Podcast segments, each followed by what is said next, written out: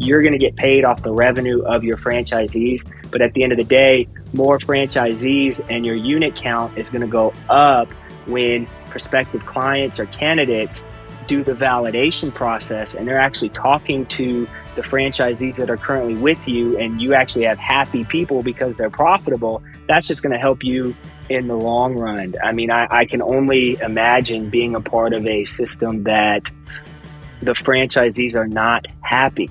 Uh, you can create a, a, a brand that has a thousand Z's but there's going to come a point when the system is going to break because you either have a mass exodus or you have a lot of people shutting down and going out of business. And what comes up will come down very quickly and aggressively. Welcome to the Franchise Founders Podcast. We are on a mission to help aspiring entrepreneurs just like you take action through franchise ownership, allowing you to obtain more financial freedom, time with family, and ultimately a business that can run on its own without you.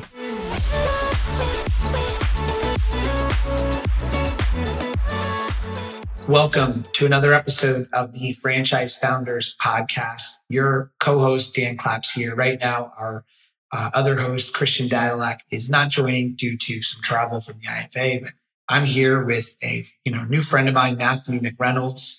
Um, really excited about this episode. Before I introduce Matt, um, give you a little bit of context. So, you know, Matt had been interacting with my content over the past few months and we started to chat and just had one or two conversations. And I said, Hey, you know, appreciate knowing you. And, you know, we built that type of relationship and I've been watching his content as well. And I see that he's, he's building, uh, a, a you know, really nice, uh, business and life. And I've been enjoying seeing what he's been doing.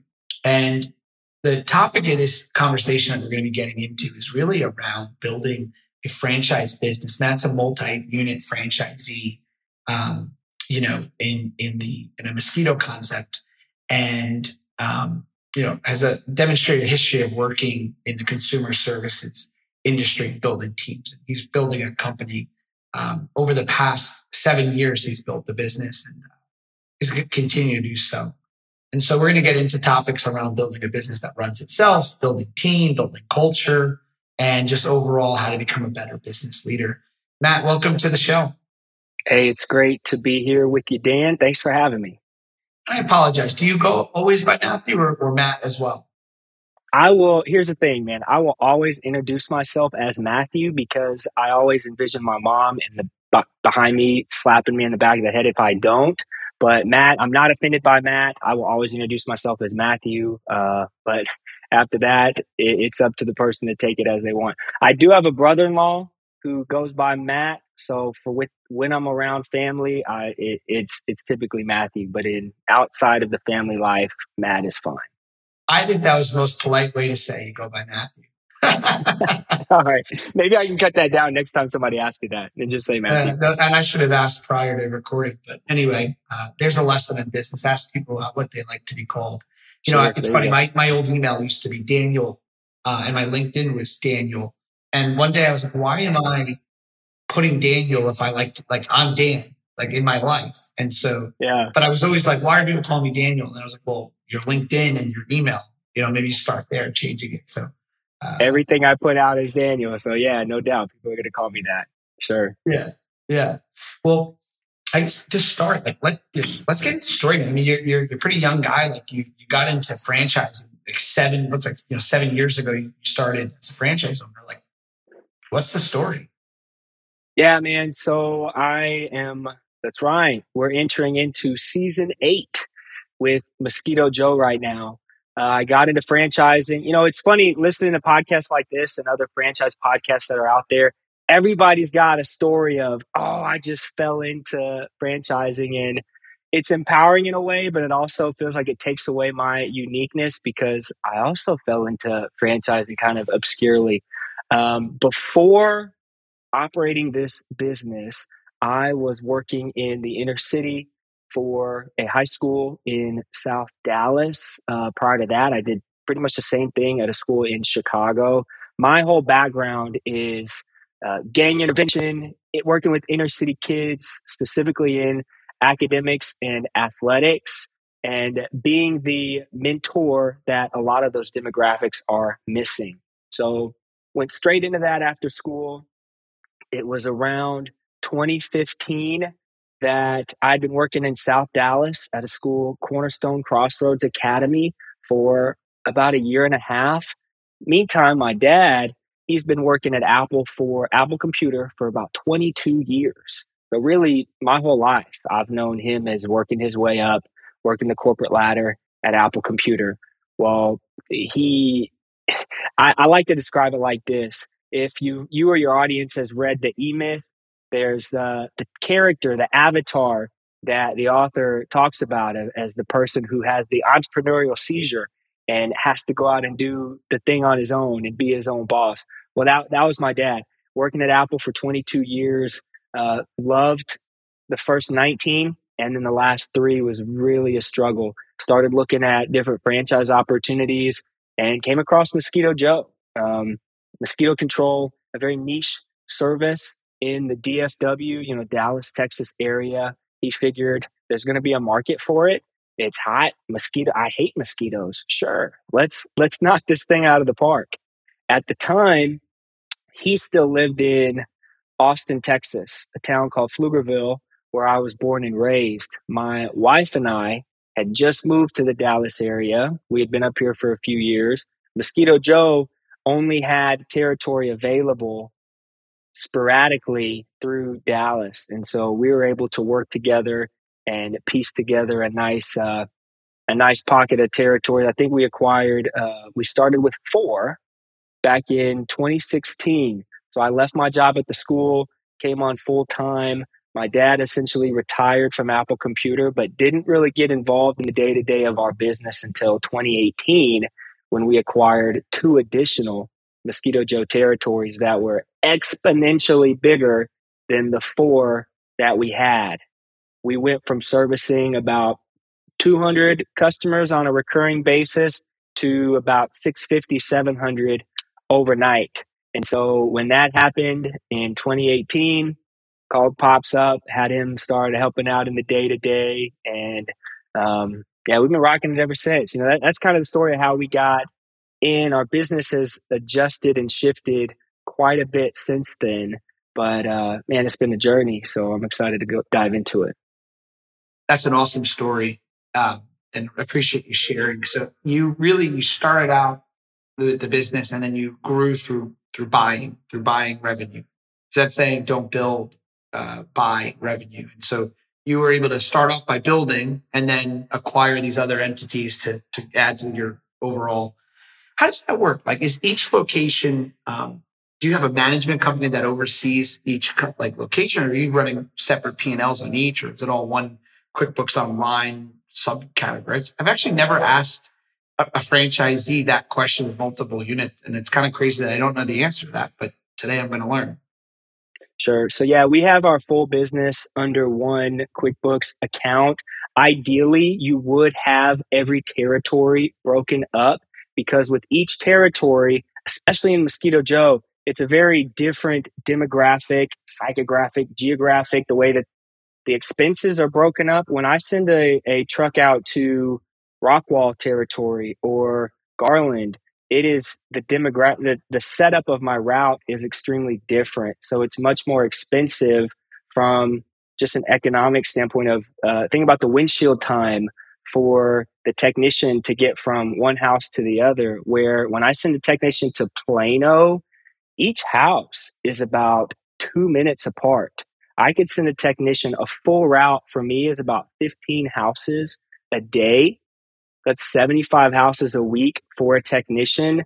That technician can do those houses much quicker when the lot size is a standard quarter to a third of an acre and each house is two minutes apart versus you know, I might have a couple houses that are, you know, it might be an acre, two acres, which is going to get more per treatment. But if I've got to drive 15 minutes to the next house, that really jacks up my my my margins when I'm looking at the bottom line. So as we added territories and sold off territories, we had to actually work backwards to okay, what are the, and we had to do a lot of guesstimation when we are putting the books together. And the individual who purchased our Garland and Rockwall territories just this last October in 2022, we had to do a lot of guesstimating and, and really working together. Uh, I know of franchisees who have those systems in place, but they've had to really do the grunt work in creating those spreadsheets separately. I know people who have bigger territories sometimes split it up between a north and a south or an east and a west. But um, going back, I think it would have been a better play to break everything up individually. Mosquito Joe of Plano, Mosquito Joe of Frisco. We just didn't have the, um, we didn't understand back then because we weren't thinking about the acquisition process and we might be purchasing or selling down the line. That wasn't even on our radar back then. It's a good topic. I really like when I think about mostly because you had the acquisition. That's where I was curious of you know how you would do the, the the books and records of that. I mean, I imagine. I mean, this is something that I currently am going through, which is you know we've we've launched a platform or a holdco with you know with an entity under it, multiple entities in the future, and there's a lot of uh, finance that I had to learn to do that properly. For example, switching from QuickBooks Online, which had always been my um, uh, preference to QuickBooks Desktop, because QuickBooks Desktop, for whatever reason, is much more robust and allows you to do better. Uh, it's funny, every accountant loves QuickBooks Desktop more than uh, online, believe it or not. And the reason why is that on the desktop, again, it's more robust. All it means is you have to have a license for every computer that you know utilizes it. You can't do it as mobilely, but we made you know um, QuickBooks Desktop gives you a little bit more ability to deal with like what's called classes within a P&L. So you can break out revenue and profitability and more more extensively. I honestly like I still can't believe that that's so hard to do. I never understood that why it's so challenging with with QuickBooks. Um, well, let me ask another question. And, and by the way, Matt, Matthew, what we like to do on these is I like to get super granular. So people that listen get something like, wow, I could take that. I just did an IFA roundtable and I was like, I was like, make sure you guys all have a pen because I'm actually going to give you things to actually do, not like some broad, you know, thing. And so my first question or second question back to what you're saying is now that you're doing that, who's doing that? Is that you? Is it your your dad? Is it someone on your team? Do you have an outsourced controller? Like, what are you guys doing? Yeah, having the outsourced controller is a goal of mine that hopefully we will have by the end of this year. Currently, my dad is doing all, he's got the accounting background. That's what he did for Apple. So for him, it's one of those things that he's able to fill that seat uh, very That's easily. Great. And so he's able to go back and, and really crunch those numbers and, and break it up. But definitely not me. That's fantastic. So your partnership. So let's touch on this for a moment. It sounds like it works really well. It, you have the your your roles and responsibilities drawn out on a line in the sand. So you're handling the operations of the business, the sales, the team building, and your dad is operating doing the back end or or just the accounting, or what what else falls into his bucket of of roles and responsibilities. No, that's great. You know, that's something that we've really had to work on in these last these last few months, and we're still working to perfect it you're absolutely right. I definitely am more of the visionary of the organization. Um, and I do handle a lot of the operations from a day to day perspective the hiring, the exiting, the culture building, the development of the people. Um, but when it comes to my dad, for the Mosquito Joe side, he is definitely the finance admin seat, um, working over the our office managers and our CSRs, kind of making sure they have the right uh, the right tools that they need to be to do their day. He'll also do a lot of the um, you know we just started with how should I put this um, something that we should have done much longer ago, but tracking the productivity of our technicians in not just revenue, but understanding okay, how many treatments are they getting an hour? What is the specific net promoter score for their route? Um, what are they doing? What is their respray rate? Those are types of things that he does and is able to bring back to us because we've been doing a lot of uh, EOS self implementing lately.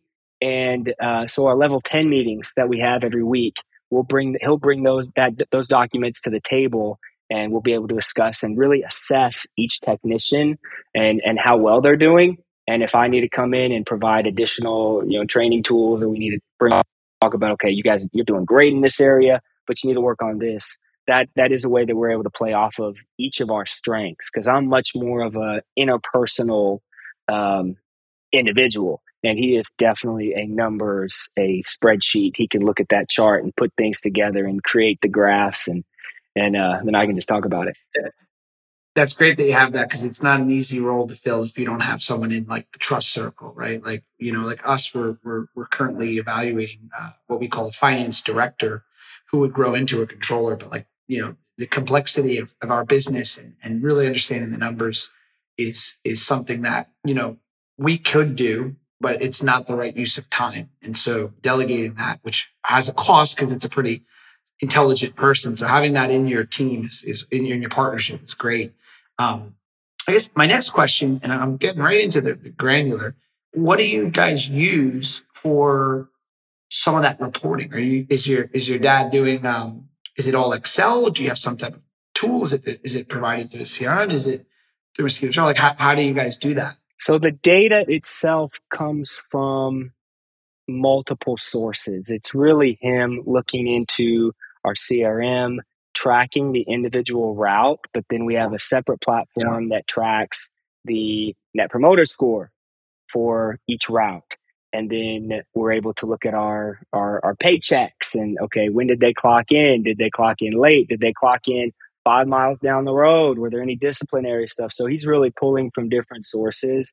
That's actually a great um, having that in one house if there's not somebody out there doing it that's a great model or great business but he's he's very savvy with the excel. The trick with the partnership and how it's set up now is to really define those seats and allow him to excel in that space because we do get or in the past have gotten caught up with him also getting holding down wanting to interact with customers too. He likes doing the sales and doing the quotes and so making sure that we delegate the time and okay if you're going to rock this seat then we need to make sure that you are 100% accountable and we have to get this done.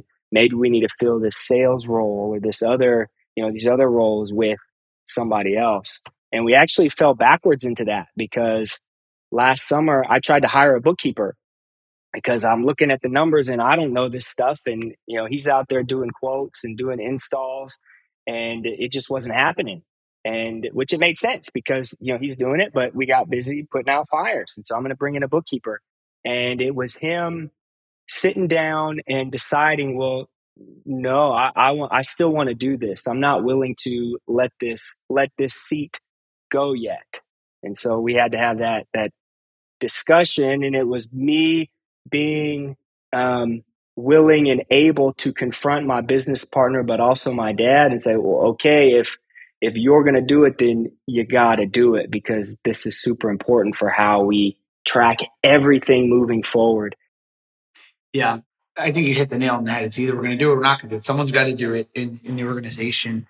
I remember like I learned that lesson where we were running a pretty decent sized business without, uh, in my previous business, you know, um, you know, without that, because I was super on top of the numbers or our accountant was, and but never to the level that it could have been. Mm. And over the, I remember like for me as a manager or leader, uh, it got harder and harder. And I, it's like you would cling on to it. And then, and then one day it's like, I know for me, like bringing in an outsourced controller, which by the way, does not have to be super expensive. I mean, you're talking about, I mean, you can have a bookkeeper for a few hundred dollars. You can have um, I mean, I had a controller type.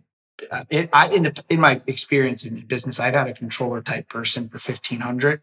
Not controller, but like um, just helping with with the numbers, like a fractional CFO type of thing.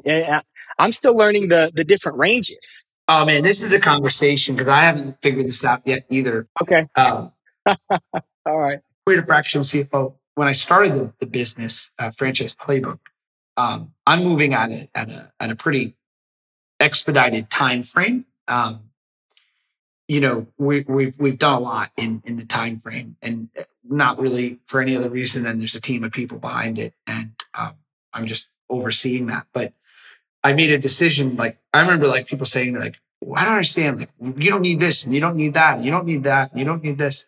My decision was no, I've, I've seen the, the, how it gets when things are busy. I know what it's like. And so before launching the business, while it's not busy, I want to do everything I possibly can because I have the time to do it. And yes, we're going to make an investment up front um, and it's going to be substantial, but these investments will be made either way. They'll just be done later or now. And I'm going to do it now. And it's actually going to build the business faster. And every time I've ever done that, it's worked out that way. You lay the foundation a little bit early. And I, I candidly, I think I have a good ability to kind of see like right before we need something, putting it in place. Just because in my past, I've been buried before. I hate being in that position of shoot, like we got to fix this. And now I got to do it while I'm juggling all these, these, these yeah. just, just now I was on the phone with the bank setting up a bank account. And there was something that like alarmed me because I'm like, whoa, wait, when we get to this revenue, is this going to become some issue where I have to sign off on, and all of a sudden it's a week of banking nonsense. I don't like, let's fix that now. And I tell the bank that with a business that hasn't even really started and they're like, they can't grasp.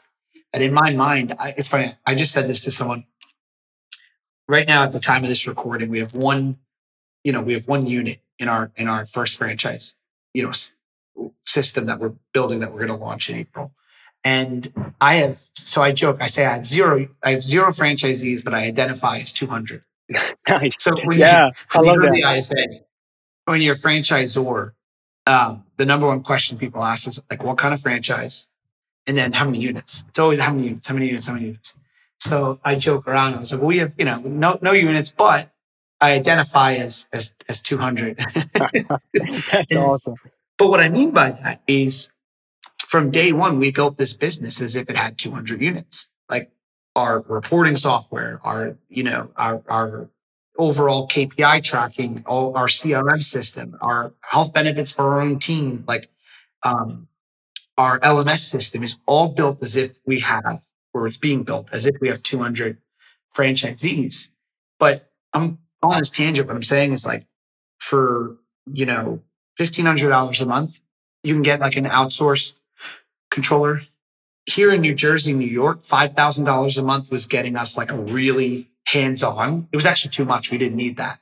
Right. So I'm looking for that sweet spot between like not a bookkeeper, or excuse me, I was looking for that sweet spot between not a bookkeeper to like an outsourced controller. For us at the business we're doing, we decided we're going to take that in house and actually hire someone into the team Okay. um, because of just with what we're doing when we add franchisees. I had to make we had to make this decision. It was like we can outsource this, but then all you're going to get is that, or we could pay just a little bit more, bring it into the house, but build a teammate, which is another teammate, which is another culture fit, which is another driver of culture. And then later, when we have franchisees, what we call this this finance director, they could, if you were a franchisee, they could sit with you once a month, let's say, like a success coach, and their job is just drilling into your profitability. And we set up our our structure, and this is what's different than outsourcing it. We set up our structure in that comp model for whoever ends up getting this job that we're currently looking for. Um, that their bonus structure is tied to the profitability of the franchisees. Got it. Yeah, that's awesome. Because what happens is like nothing wrong with being revenue focused as a franchisor. You want every one of your franchisees to have strong AUV. AUV is great. We want AUV as a franchisor. It leads up to the top of us as a business of supporting franchisees. but AUV doesn't really matter, right? Like what you bring home. But Tommy Mello says it best. Uh, uh, top line. Hang on, let me remember it. Uh, I'm going to forget the quote. He's a great quote. It's like top line is uh, vanity, profit is sanity. Yeah. Yeah, that's it. Absolutely. And so when we developed our compensation models at, on the franchise playbook level, the holdco level, it was important that we found ways that our team was not just motivated to reward franchises and get them open and get the most AUV possible. We need to obsess over the profitability of our franchisees, obsess over it. Like that's more important than top line. And yes, as an organization on the franchisor side, of course, we want more re- royalty revenue off, off top line. But for the way to do that is actually counterintuitive of what people think. Focus on the profitability. When they're more profitable, they'll grow in revenue. And so this whole tangent, I think, is just around a lesson of if you can get someone on your team obsessed with your unit's profitability, for example, like you're probably like a growth oriented guy and just getting to know you. You're bringing in sales, you're bringing in revenue, you're growing your team. You want to grow, grow, grow, grow. That also comes with our age too. It's like typically we're going to be growth oriented. So then if you could find someone on your team, and maybe it's your dad, maybe it's someone else that's obsessed over the profitability, um, it always leads to a, a good counter. And, and of course, there's arguments, right? There's debate. you know, your, your profit guy is always going to be kind of put, and that's what you want. You want to check and balance between profit and revenue growth. If you're enjoying this episode, please click the subscribe button. And make sure to connect with the Franchise Founders Podcast on LinkedIn. No, it's good, man. I, I see so many uh, gosh, entry points to where I can come back. I mean, just from the the franchisor perspective, I think that's great that you're starting with that in mind because yes, you're going to get paid off the revenue of your franchisees, but at the end of the day, more franchisees and your unit count is going to go up when prospective clients or candidates do the validation process and they're actually talking to the franchisees that are currently with you and you actually have happy people because they're profitable that's just going to help you in the long run. I mean, I, I can only imagine being a part of a system that the franchisees are not happy. Uh, you can create a, a, a brand that has a thousand Z's, but there's going to come a point when the system is going to break because you either have a mass exodus or you have a lot of people shutting down and going out of business. And what comes up will come down very quickly and aggressively. So I can totally see that. Back to us on a on a personal level, um, yeah, I think that's exactly right. I think for me as a as an owner, I need to be able to put myself in a situation where the roles in my team are delegated out and handled by people who can do them super successfully and way better than I could. And it's not that I have to find, it's great if you can find people that are smarter than you in the task that you're hiring them for or that role. But even if you feel like you're an A plus player in a bunch of different things individually, you as an owner trying to do everything, you're eventually going to find yourself as a C plus in all those different things. So even a B individual who can come in and do that one thing better than you can when you're trying to spread yourself out so thin is only going to help your business grow. In my uh, team meeting yesterday morning with my technicians, we had there was a moment where my lead tech and I was I was coming in and out because I was setting up a TV for these guys to because uh, we had some videos that I was so I was facilitating. I had turned it over, and the lead tech, um, not seeing me come back in, says, and by all means, if you have an issue in the field, please do not call Matthew. Call me, call our office manager, call. He listed off three other ways that they can get their problem solved before they should even think about calling me. And it was one of those moments that I, I just stood there and I mean, I could have cried because that has not been the case. I mean, there are so many times in my journey and I network and I listen to other owners now in the franchise space, but also doing their own organic bootstrap business. And they're so afraid of delegating and elevating and getting themselves up out of their business. So for me to be able to hear one of my leaders, a young leader who is, this is his first year officially in a leadership role training and learning, putting it out there from the beginning I mean, that was that was a testament to him, and it's a testament to kind of what we've grown. That we do have the people and the systems in place, and I don't have to micromanage these guys. And if they have a blower that runs out of gas, or if a if a tube falls out of the of the back and they leak product everywhere, in the past, I could be having a meeting with you know this could be a 10,000, 15,000, you know, name the price tag of, you know, some of these networking, you know, you know better than I could even say, but any connection and, and, and person that you meet and put into your network can drastically increase or change the course of your entire life and the entire life of your business.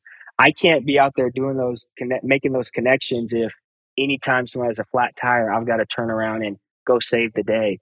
And so I want to curate that in every aspect of my business. So there will come a day where, I mean, my dad will either have to, um, you know, if he wants to continue to work in the business, that will be, he'll have that specialized role there. If I want to work and have a job in the business, I can have a specialized role, but all that other stuff will be worked out. And if we don't do that successfully, there's no way to possibly scale or to grow. And we've really had to learn that the hard way, but I'm excited that our team is catching that vision. And that's really the culture. And it feeds into the culture of developing our people and they feel it and they like it and they, they, um, they stick around longer than A, they have in the past, but B, where I see them in other, you know, them being the demographic, the people that are coming in to do these these labor jobs, you know, they stick when part of a team that values their development and values their um, existence, really. And so I think that's super important on a lot of levels. So I I match your tangent with another tangent, sir. no, it's good. I think these tangents are good, but I, I would I would say like you know just hearing in your business, like I think what you said is so spot on. And I think it comes down to like, if you really want to take that to the next level, maybe you've already done this, but what I found is so usually the things that like are literally the most boring, uneventful things are the things that really separate your business. So for example, going and writing on a Google Doc your roles and responsibilities. Wow. Yeah. You know, so you go and you write down like uh, like literally Matthew McReynolds roles and responsibilities. And it's like this, this, this, this, this, this, this, defined, clear, sign off. Here's the other, here's their roles. Here's the other person's roles. And everyone signs off on that. You commit to it. Literally like sign something. Like these are the roles and responsibilities. Um, another thing I, I, like to do is I, I give people, anyone we, we hire potentially hire, I ask people for a list. I say, write down everything you're great at hmm. and that you love doing. And then write everything that you're not great at and that you hate doing. And by the way, they usually correlate. I don't want you doing anything that you hate doing. Or maybe if it's for a little bit of time, that's fine. If you're great at it. If you're great at and you hate doing it, you got to do it for a bit, but we'll get you out of it as soon as we can. I don't want you doing anything that you're bad at. That's ridiculous. And I don't want you doing, I want you to really do what you love and what you're great at, like that sweet spot in the quadrant. And so we write those down and like you start to be able to figure out. And I'll give people like their roles and responsibilities and they'll write me back like in red the areas that they think they may not be great at and then we make a decision one if they're the right fit right for that seat. And then if if if not you know are they the right fit for our company just not that seat or just maybe not right now for that you know all kinds of decisions. But anyway you get people doing what they're great at and that they love doing. They sign off on it. And then the other thing i would suggest that i, I think is super helpful and i learned this from a large franchisor you know when there's like a crazy thing like a the truck runs out of gas, right? I don't know, something like that happens. That's pretty out of the ordinary. It should be like, if this happens, you call this person. If it happens, that they don't answer, then you go here. Then you go, and like you're like way down the list. And they should see it as a sign of ultimate respect. Is that following that process? And if you have it defined, like uh, if I was in your business, I and someone called me like, hey, I'm always happy to chat, especially if it's about like culture, vision, leadership. If you need to talk, like that's my role. But if it's related to the day to day, um, it's not that I don't know the answer, but for us to run the business the most effective and be able to help you the most, we have kind of this process. Did you look at the process before giving me a call?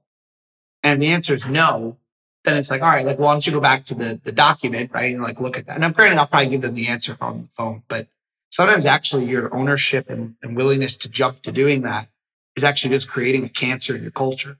It sets right? the so expectation to, of what of what they're allowed to do and what they're not allowed to do. Absolutely. I know the I know the boss. I know the owner. I'll just go around. Which, by the way, pisses off. Excuse my language. But pisses off whoever's managing. Like if I was working for a company and I was led, uh, I was you know positioned to lead a team, and that teammate was going up to my superior around me, unless I was doing like something egregious. It's like the it's the ultimate disrespect to to me from that teammate. But by the way, I'm annoyed at my the leader who's managing me because it's like you're my trust in you is going away because you're not empowering me to do my job. 100%. And so you're actually answering them is potentially actually causing cancer on two different levels, even though you're trying to just do the right thing and help. Yeah, no, I learned this. Uh, I learned that concept and try to implement it. Well, try. We do implement it in our business because it's super important. But when I was at Wheaton College playing football, our head coach would talk about that exact thing. And if you got an issue with somebody, and it was more of an interpersonal, if you have a conflict, you need to talk to that individual person. If you do that and the issue is not solved, you need to go next step up. You need to talk to a team captain. If the team captain is not it, and then the team captain comes in and talks with both of you. If it's not resolved, then you need to go to the position coach. Next, your coordinator.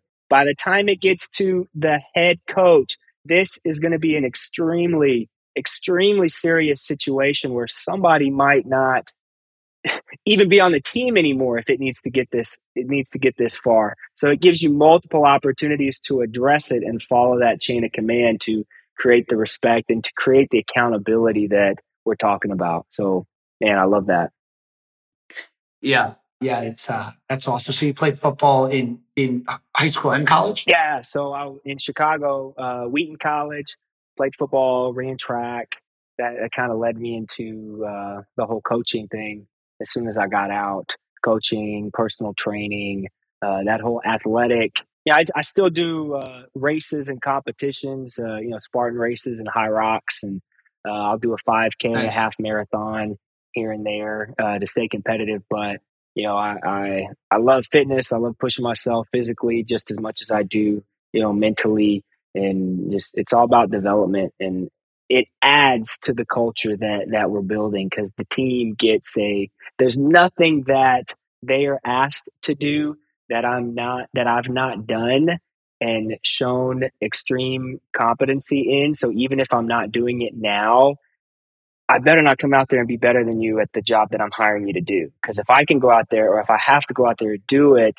oh, that's going to be a bad look for you uh, so I like to incorporate that as well Man, that's that's an, it's interesting. I, I, think the team sport background probably really does contribute to your your your ability to be coachable.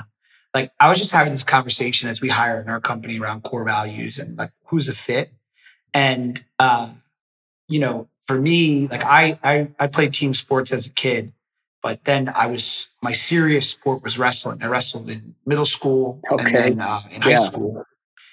And I would probably contribute um, 80% of anything I have mentally is from wrestling, like just mental toughness and resiliency and working in a team with a team, even though it's an individual sport, you're wrestling as a team and like that camaraderie that you have. And then that got even, even further. I, um, people don't actually know this, but I played in a rock band nice. in yeah. high school. Like pretty, pretty serious. Like we would pack out some pretty big shows and like we were four guys, all friends. Okay. And so, um, what I realized was I've I've been trying to recreate that team since I was 18 years wow. old. Like I did that in high school, and the the I mean these guys are still my best friends. Like the the, the you know the guitarist that was in that band, he's now kind of funny because we play in a rock band. It's like a whole different version of of him, like you know rock guitar with you know different look. He's like a big time private equity guy now.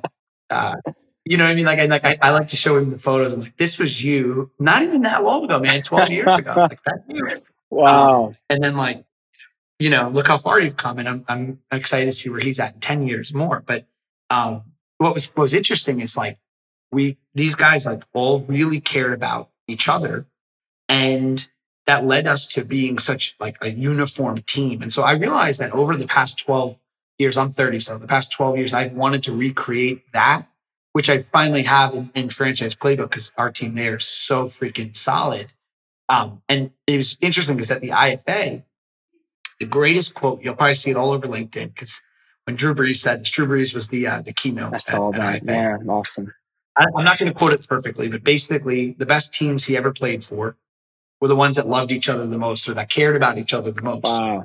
And and I left with that when I say care, I mean caring about you as a human being far beyond the functionality of the business. And if you leave the business, they still care about you. Like that kind of bond where if you can find people that you can work with that you care about like that, man, and you build a team like that, sky's the limit. There's something about not just the struggling with another person or with another group of people, but the struggle and then coming out on the backside and, and appreciating. That's why I love doing a lot of the fitness stuff that I still do now as a 30 plus individual with a wife and kids and, and multiple businesses. It's there's something to putting yourself through pain and agony and hardship surrounded by other people that are doing the exact same thing and then coming out on the other side. I mean, there's people that you you do one of these races and there's somebody that you've never met before, but you started next to them, you finished right behind them or right in front of them because y'all are competing all day.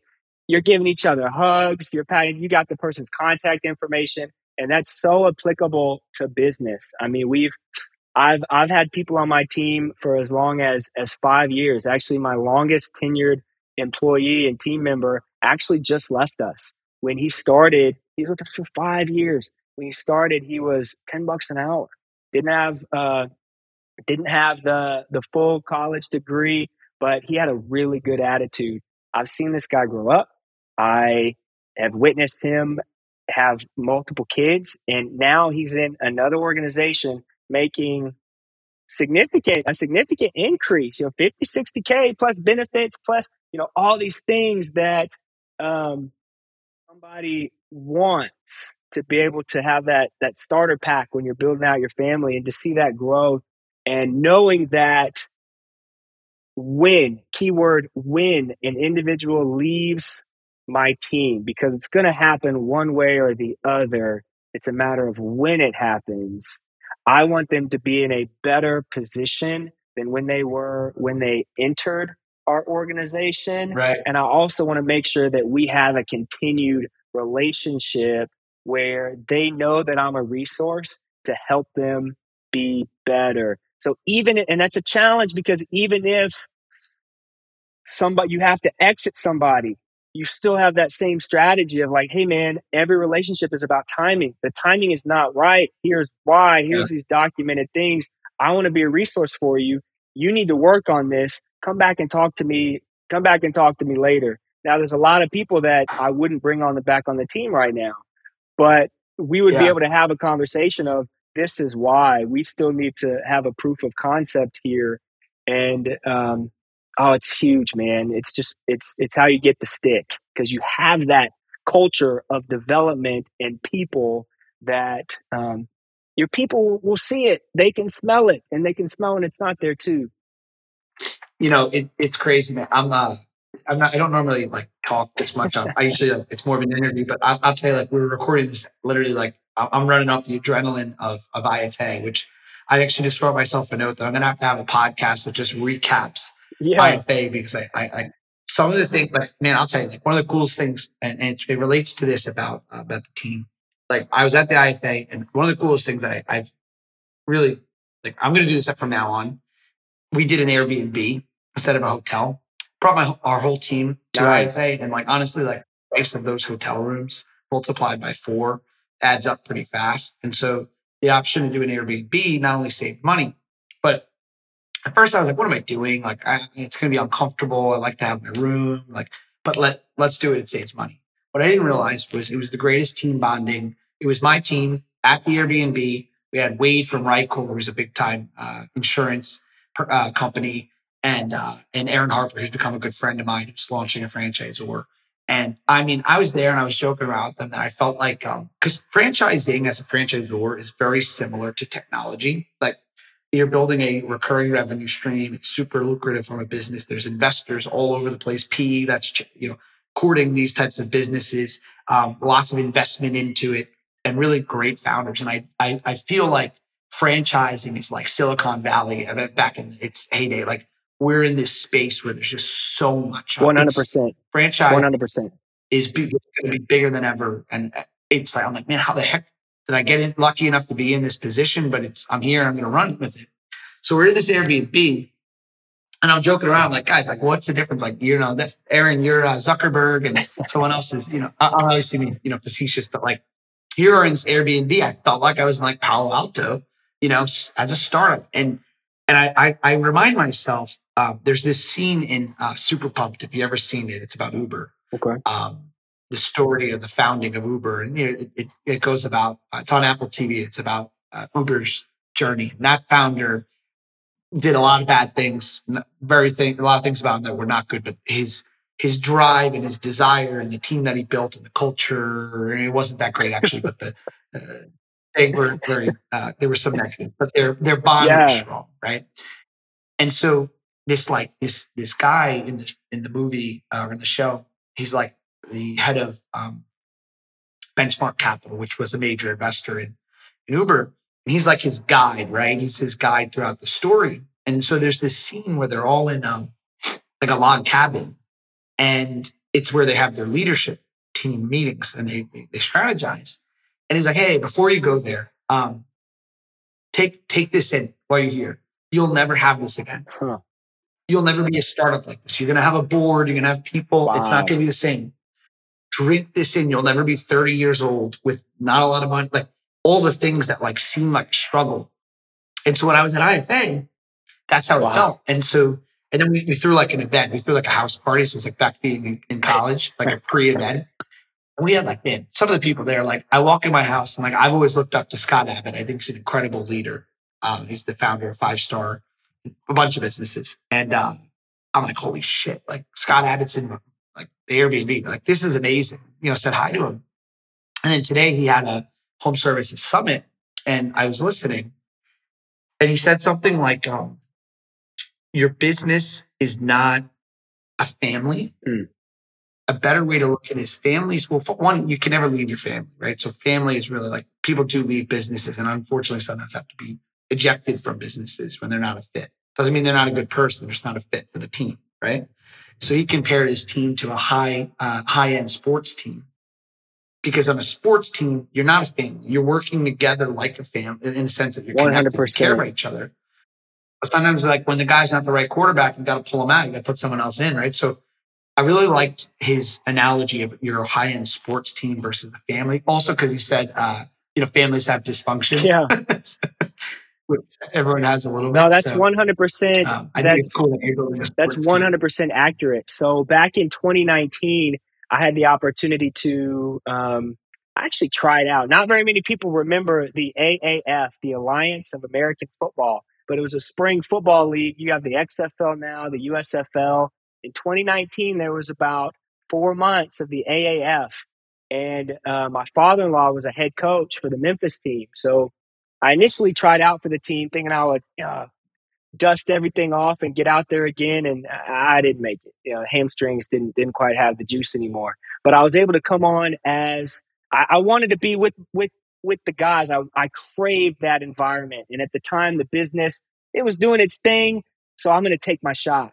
And so I get on this team. I start out as unpaid equipment guy, and um, here I am thinking that I have a chance to be on the team now I'm washing the the jocks, the practice jerseys, mudding the footballs at 11:30 at night, and I'm you know I've got I'm married with kid. What am I doing out here? I'm not getting paid. I'm out of state, and we grew. I should say I grew in my role because I'm the type man. I'll, I'll snipe your job if I'm on the team, not because I am too hungry to bulldoze everybody, but I'm just a Swiss Army knife by nature. And because I didn't have any serious responsibility, I was able to navigate through the organization and eventually work under the GM for the team and assistant GM and assistant operations guy for the squad. The league shut down, and here I am, this great experience coming back to uh, to DFW to run my Mosquito Joe operation, tail between my legs. But coming back I now had that experience of working under a general manager for a professional football team. The way that I managed my technicians and the squad in general, the way that I saw the business completely changed because it is. You do have to recruit good talent. You do have to find your A players. And if you have anybody that is not up to par, they can get cut. And you have to have the processes and procedures to do that, obviously. But 100% like a high performance athletic team. That's a great analogy. Man, I could talk to you for a lot longer. This is a lot of fun, but uh, really enjoyed this conversation. And thank you for for joining today on on this episode. Um, if someone really resonated with you know with what you said, and they want to get in touch with with you, how how could they do that? No, I appreciate it, man. It's been a great opportunity to talk to you too. Um, I am doing my best to be very active on LinkedIn and other social media platforms too. But here we're trying, we have a multi unit uh, franchise business now looking to expand. We have our in house brand that is our thing that we're bootstrapping. And we also have, we're also looking into additional franchise brands in the home services space for now, but to stack together and really utilize having the management and holding companies and, and going that route. So anybody that's in the, the franchising space, the leadership and, and coaching, um, like, like I said earlier in the episode, I'm big in EOS. I, I just want to be a resource to folks, and that's how I plan on growing my my personal brand. Um, so LinkedIn, social media, Facebook, Instagram. Would love to chat with anybody that is uh, in that space or looking to get into that space. If I can provide any value, uh, I would love to have a conversation. Thanks for listening to this episode of the Franchise Founders Podcast. If you want our help with anything from buying a franchise to franchising your business to anything in between, shoot us an email at franchisefounders at gmail.com.